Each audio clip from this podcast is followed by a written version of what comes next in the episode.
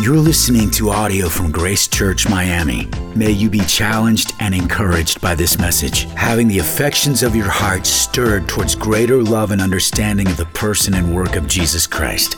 If you'd like to check out more resources or donate to this ministry, please visit gracechurch.miami.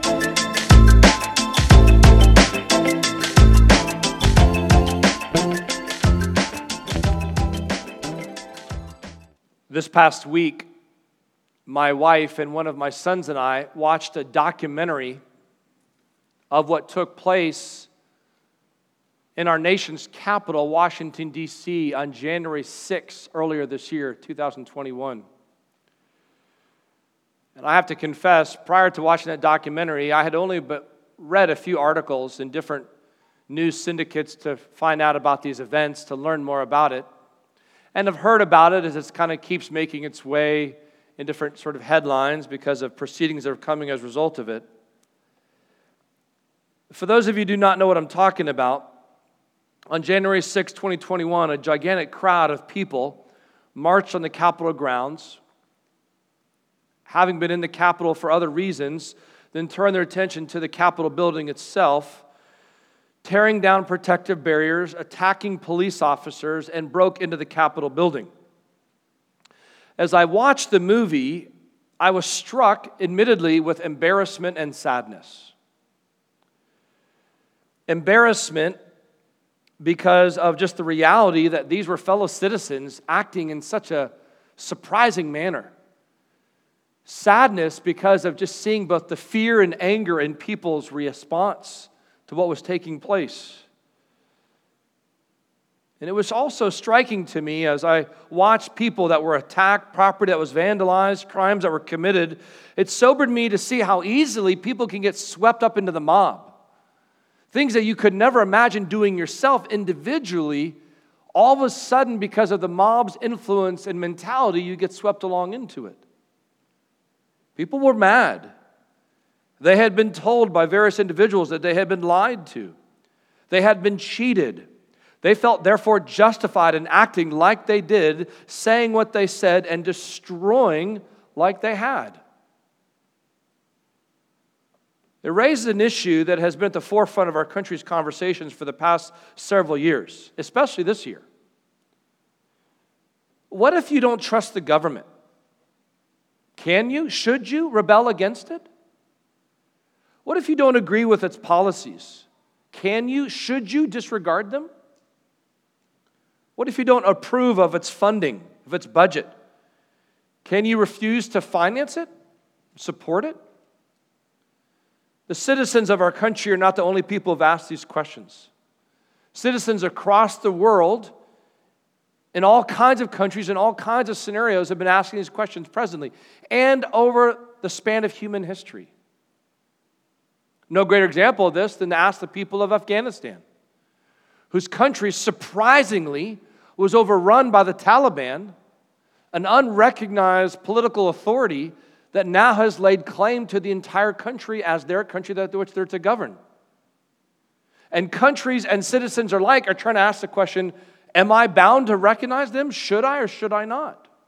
Am I to respond to them with respect and obedience, or should I rebel against them? And if so, how should I? I mean, the question we have to consider is how obligated are we to obey the government if we don't recognize it, if we didn't select it, if we don't approve of it? Well, it's this very situation that we find ourselves tonight in, in our text in Matthew 22. It's this kind of scenario that we're going to learn about tonight. We are, my friends, in Matthew 22. If you're with us and you have a Bible, turn there. If you don't have a Bible, listen as we go there and just know that they're available to you for free at the Welcome Center. You can have one of those for free, take it with you, read it. We'd be glad to even help you think about where to begin and read that with you. But Matthew 22, we are in the middle of what is known as the Passion Week. Now, this term, Passion Week, is referring to the seven days of Jesus' last week before his resurrection. There's the day one of Sunday where he is coming into Jerusalem on a donkey, as we've learned, with the triumphant praise of the crowd, shouting, Hosanna, ending seven days later with his resurrection, having been crucified on Friday. It was not coined the Passion Week until about the 1300s. The term passion is really kind of the uh, idea of Jesus' passion, Jesus' commitment to be that invested in the payment of sins for all those who would believe. His love for his church, significance of that. Well, here we are on Wednesday of this Passion Week. Wednesday is crowded with events and conversations and people. It is, so to speak, Jesus' last working day, if you will. Jesus' last working day, where his public ministry, if you will, to Israel, so far as its active part is concerned, his last day in the temple, his last time of teaching and warning to the Pharisees and Sadducees, his last time of call to national repentance, it's all happening on this day, on Wednesday. The day, the day begins, as we saw earlier in Matthew chapter 21, starting in verse 23, when Jesus entered the temple. In chapter 21, verse 23, remembering on that previous day, the religious leaders had been afraid to interfere with him. In silence, they had witnessed the righteous anger as he drove the money changers out of the temple in silence as they listened to him teach and saw him perform miracles to the lame and to the deaf. It was not until the little boy started chanting, Hosanna, Hosanna, that finally the Pharisees said, like, all right, we've had enough. And as you can see there in the text in verse 21 of verse 15, they were indignant. And they said to him, Do you hear what these are saying? And Jesus said to them, Yes. Have you never read? And he goes on to quote Psalm 8, verse 2. All of this was happening on Tuesday. Well, now it's Wednesday. Now it's a fresh day. Now, here's the deal a fresh day is a fresh audience. Why? Because it's the Passover.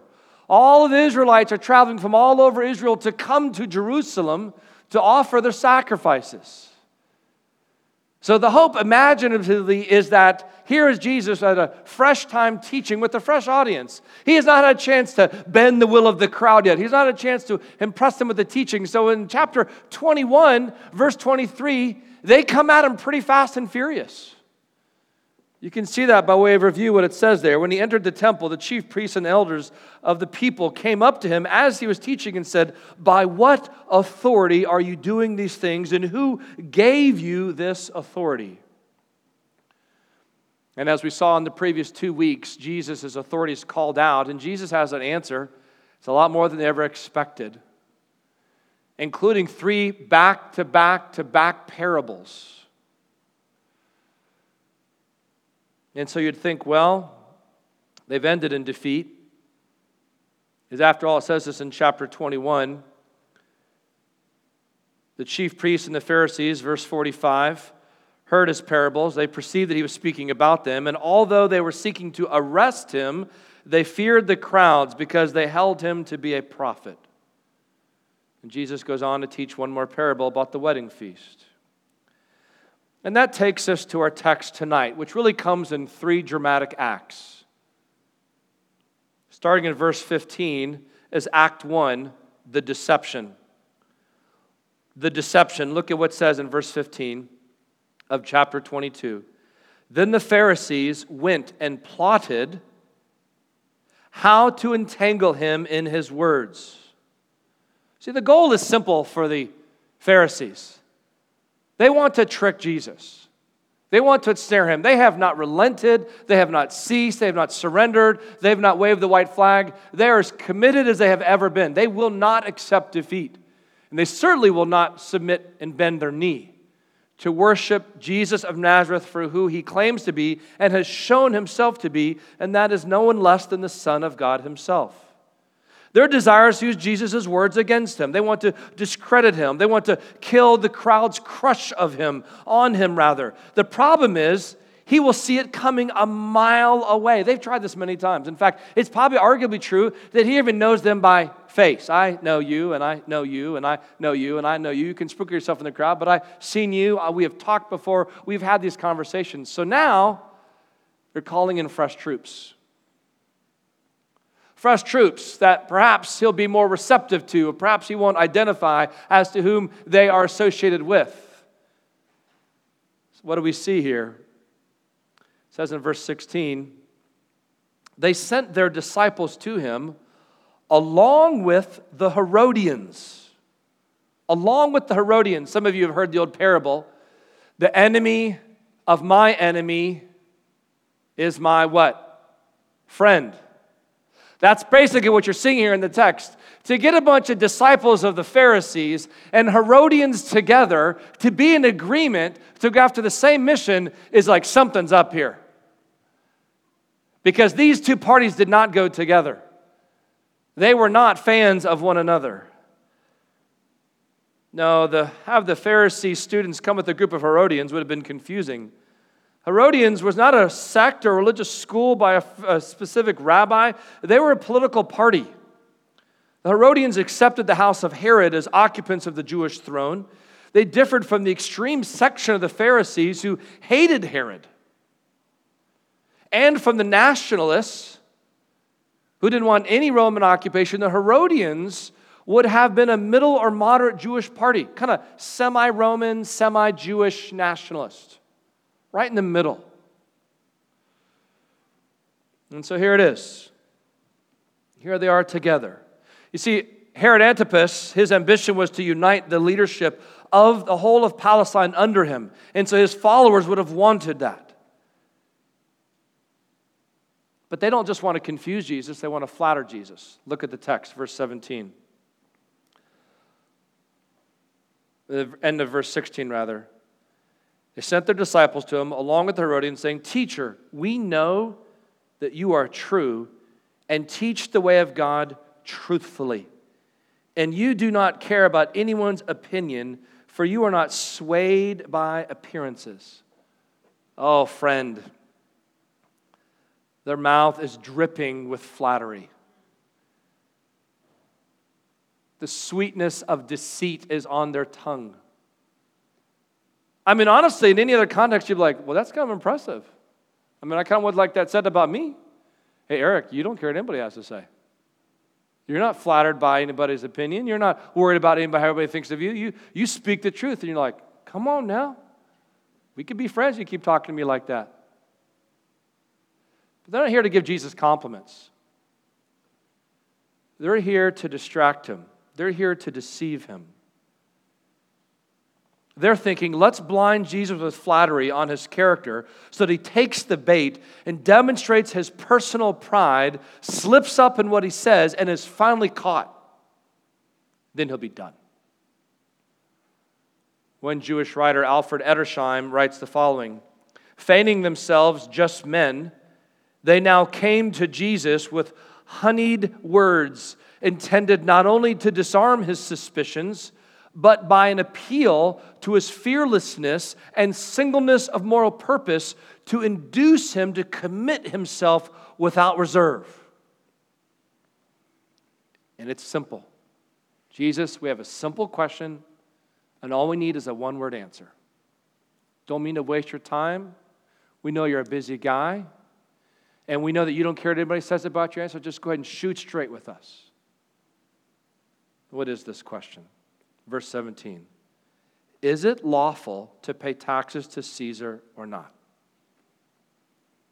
Is it lawful to pay taxes to Caesar or not? Just simple question, yes or no, we'll be done here. Do you like riddles? You ever have any riddles? You got a few in your back pocket, you maybe share with friends when they come over. Riddles can be fun. You know, friends come over at the dining room table, and there you are. Say, I got a riddle for you. See if we can solve it by dinner time when it's over.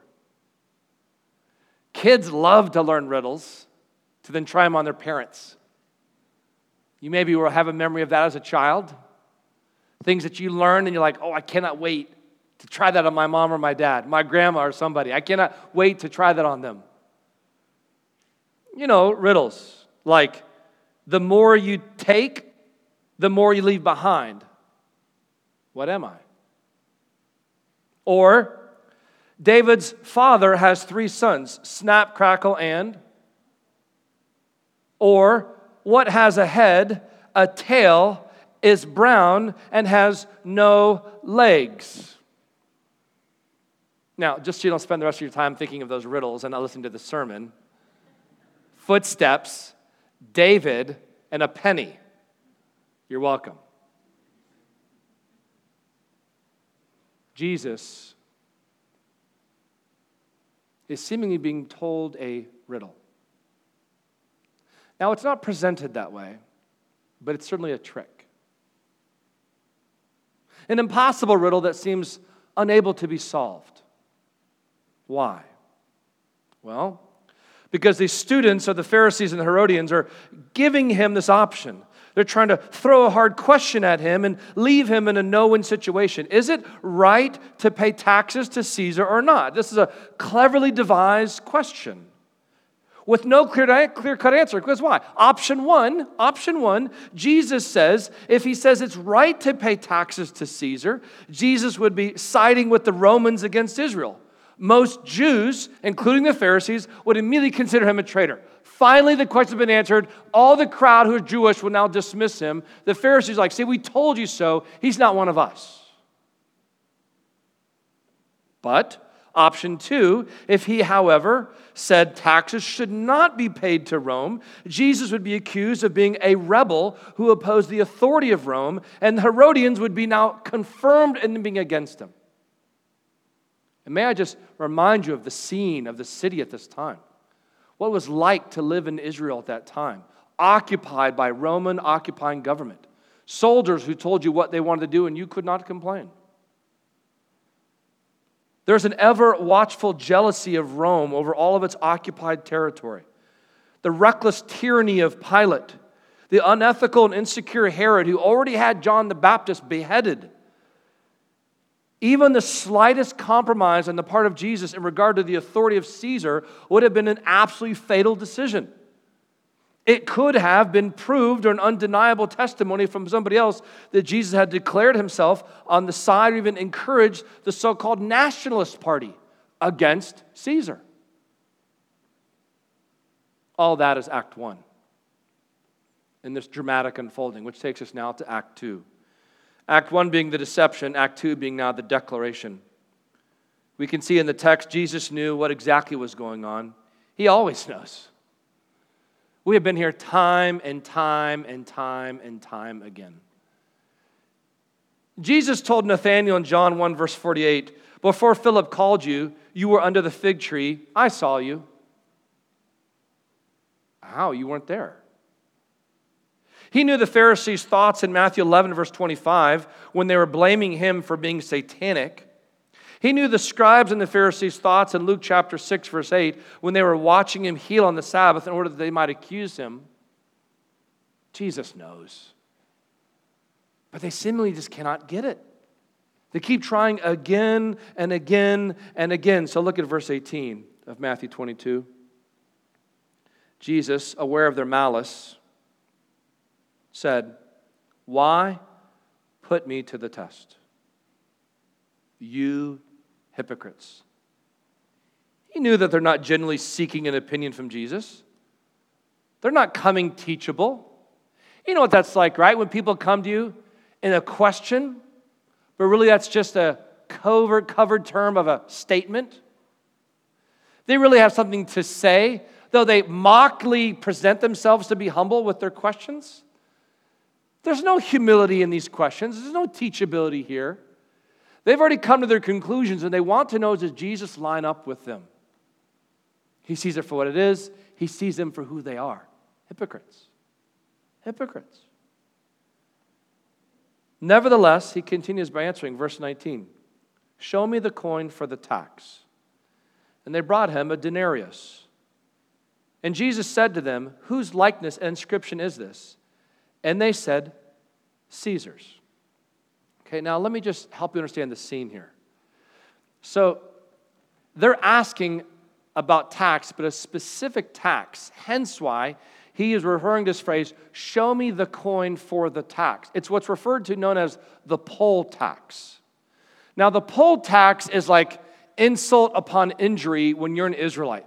Because, you know, like, like an import tax, like a duty tax, like at least like it makes sense. Like I gotta pay taxes to this occupying government in order that I might keep doing my business, but at least I get my business, I get my goods. A poll tax is like you get nothing out of it, you get no exchange for it. You just have to give money towards it.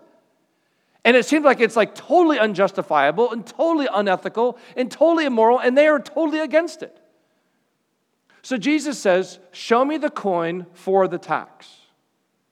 Now, what's interesting is the coin, as we're about to see, has an inscription of Caesar's face on it. Now, this would have been sacrilegious even for the Jewish people, particularly the, the, the, religiously devout. They would not have even had the coins with them on person. Hence, why it says they brought him a coin because they did not have it with their person.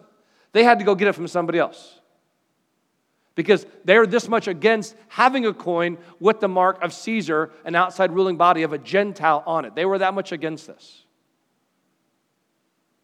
So they bring the coin. And Jesus asks them for how the coin is used in paying this poll tax. Now, this silver coin basically amounts to what a laborer would be paid for a day's work. Pays with this coin.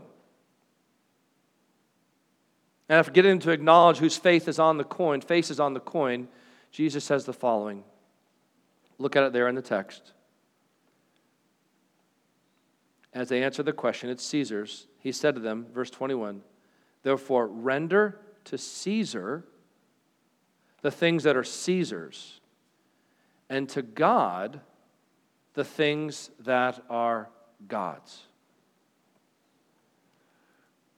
Jesus uses the word render. It's maybe your translation is a little bit different, but it's basically he uses a different word than they were asking. If you go back to the original uh, question as it was framed, probably in your translation, the question they're asking, as you can see there in verse 17, is it lawful to pay taxes to Caesar? But Jesus uses a different word in responding. He says, render to Caesar the things are Caesar's. Like, what is this? It's just synonymous. He's just kind of grabbing a different word in the thesaurus. No, he's using a different word here. Jesus is acknowledging that there are some things that are due to Caesar that's rightfully due and should be paid by all citizens under Caesar's reign.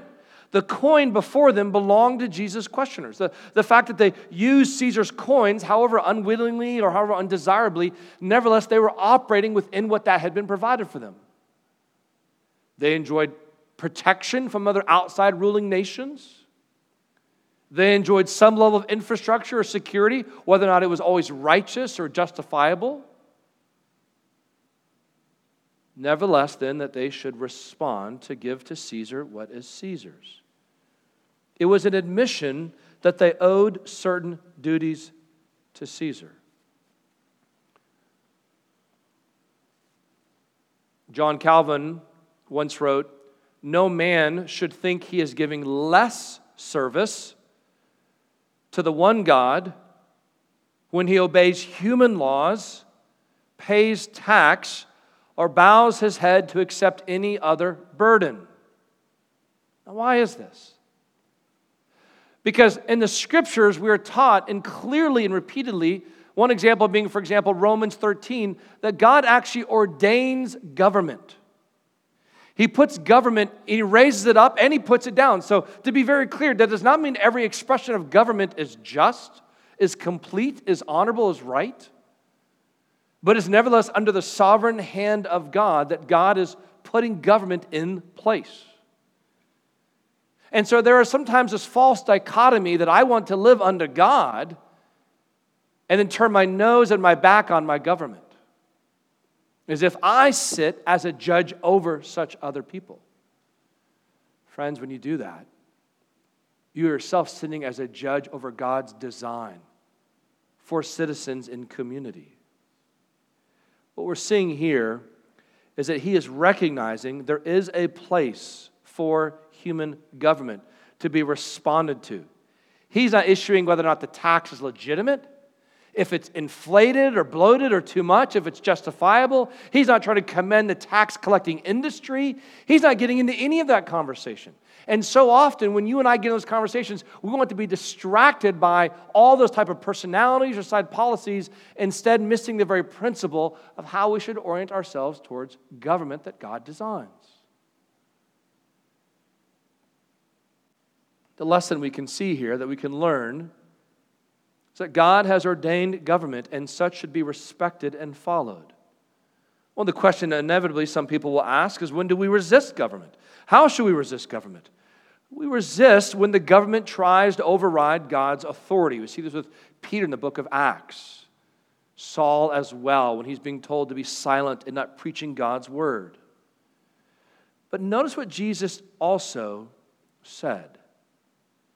Jesus did not only say this about the coin, Jesus said the following and to God the things that are God's. How many, how many of you went to summer camp? I won't by show of hands, I'll just confess myself. Went to summer camp and had a parent write your initials in the tags of your clothes so that you would hopefully come back with as many of the clothes that you went to camp with, come back with them. Right? I mean, you know, like you know, a little EB in there kind of thing. And I'm going to be honest, bless my mom's heart. I never saw a single kid on the last day of camp going, okay, let's get all of our clothes together. Um, okay, I got EB. Who's got any EBs over there? Any EBs? You're like, are you kidding me? I mean, if you even changed clothes at camp, that was a win. Let alone the fact that maybe belonged to you or somebody else. And if it was somebody else's, that's called a souvenir. So to be so concerned about this is this idea of like, you know, but, but that's like a loving parent does. It kind of mark that to say, hey, you know, Eric, this belongs to you. So if anybody tries to take your t shirt from you, you tell them, that's got my initials in it. What's she trying to say? She's trying to say, hey, my initials is claiming ownership. This conversation about this coin is a connection of ownership. Friends, do you understand, even for those of you who are not Christians here tonight, every single one of you have the initials of God on your life and that you have been created by an all wise, holy, loving God? And whether or not you desire to cover your eyes or plug your ears and not see that or believe that is really immaterial to the reality that's nevertheless true. In fact, the Bible says about people like you and I, oh, we know it's true. We just have to like look around us and see it in all of creation, his invisible attributes. Like there is a God. We see a canvas made by an artist and we go, that's an amazing how like that ink and oil and paint just like exploded on that thing. We go, no, we think that's an amazing artist. We're trying to interpret what the artist was thinking. And some people have like great interpretations, some have like weird interpretations. But nevertheless, there was an artist. Friends, each and every single person that exists has been made in the image of God. And your life, submissively or rebelliously, is being lived under his reign. And the question that you have to ask yourselves is Am I giving to God what is God's? Am I living in submission to him or in rebellion against him? I think the bigger question in the text is not when do I get to or how shall I, or what should I do with government? Everyone's interested in the conversation about government. Everyone's interested in like meaningful citizenship. I'm interested in meaningful creatorship as a citizen of God's world. Now, to be very fair and to be very clear and to be very plain to numbers of you here, I recognize that you might choose to say, well, I either reject that there's a God or I believe that there is some type of God, but I reject that God, Jesus is his son, and I choose to live differently than that. Friend, then just be aware of what you're saying when you say that. You're saying that you want to live differently than how God has ordained you to be able to have an opportunity to have peace with him. Friend, there is no way to have peace with God apart through faith in Jesus Christ, his son. And I want to be very clear so that you kind of understand in these dramatic unfolding of this events in Matthew 22 which parties you're identifying with. You might surprisingly have more in common with a rebellious Jewish sect or political party in 2,000 years ago than you otherwise realize because you might be taking the same approach to reject Jesus Christ. Those teachings are plain, his character is undeniable, his miracles aren't even refuted by any eyewitnesses. They're just trying to assign it to somebody else other than God Himself. Friends, Jesus, in his mercy, displays repeatedly such patience and such clarity to offer unto anyone who would believe the promise of eternal life, the hope of forgiveness through faith in him and in him alone. So, the question as we look at this text, as Jesus says, render to Caesar the things that are Caesar's, and to God the things that are God's. Are you rendered unto the Lord? Are you submitted unto Him? It really comes down to not do you promise to be more moral. Friend, that just will never work. It never works for me, it doesn't work for anybody because we have been marked by, we have been marred by, we've been too tainted by, stained by sin. We inherit it from our parents, our grandparents. It goes all the way back to the very beginning. It is only through a substitute in Jesus Christ that we have any hope to find forgiveness with God and therefore being able to render unto Him what is His.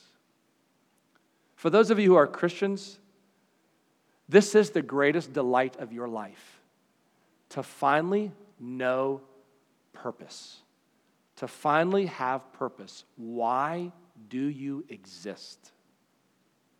To do your job? To pursue your hobby? To try to maintain your physical image? To accomplish your financial goals? For what? For what? Ecclesiastes says, today it's here, tomorrow it's gone. It like means nothing.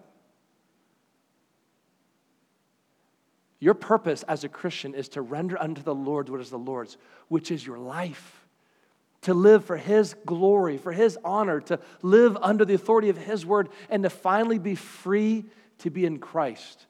Not chasing after desires of the flesh, the temptations of the world, or the evil ensnarements of the evil one.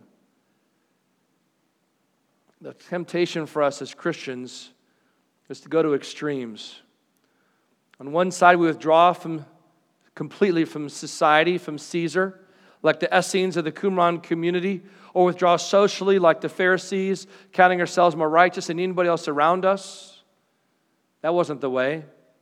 On the other side, the temptation would be to capitulate by joining the league with Caesar, like the Herodians, taking matters in your own hands and fighting against Caesar, like the Zealots. Friends, as Christians, we're to be engaged in this world in a meaningful way as responsible citizens here on earth, but as citizens of the kingdom of God. Because may I remind you, if you look back at the text, look back at what Jesus is talking about in Matthew 21. Look at what he says in verse 31. Truly I say to you, the tax collectors and the prostitutes go into the kingdom of God. Again, verse 43 Therefore I tell you, the kingdom of God will be taken away from you to a people producing its fruits. Again, chapter 22, verse 2 The kingdom of heaven may be compared to a king giving a wedding feast for his son. As a Christian, you have a double passport. Some of you know what that's like because of the countries you're from. You have dual citizenship, you have a passport of two different countries. When you're a Christian, you have citizenship here on earth, and responsibility to it, you have a responsibility to the Lord as you live unto Him for His glory and for His honor. Which takes us lastly to Act 3 of this dramatic scene the defeat, the deception, the declaration, and then the defeat. Look at verse 22. When they heard it, they marveled, and they left him and went away. I'd like to tell you that they accepted this as like, all right, final act, we're done. We've tried and tried and tried again. We're going to fail every time. And yet, as we'll see in the coming weeks, verse 23, right after that, the Sadducees came to him. They attempted to get him into a mess. Then, after that, verse 34 of chapter 22, the Pharisees came to him. They tried this again. And again, verse 41, the Pharisees had gathered together again. They were too proud to accept the fact that Jesus was God and kept coming back. They were defeated, but too proud to accept defeat. It's a question we don't have to ask ourselves today. Are we too proud to admit when the Word of God has corrected beliefs that we once held or actions we once committed, but we do not want to stop doing them? I pray that you would not be like the Sadducees, not be like the Pharisees, not be like the Herodians, not be like the chief priests, but that you would be like the disciples of Christ who said to him, Where will you go? Or, excuse me, where will we go? For you have the words of life.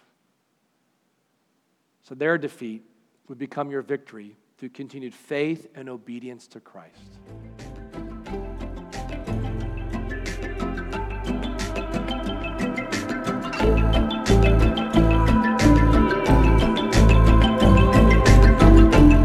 Thank you for listening to audio from Grace Church Miami. May God draw you nearer to Him through His Word. If you'd like to check out more resources or donate to this ministry, please visit gracechurch.miami.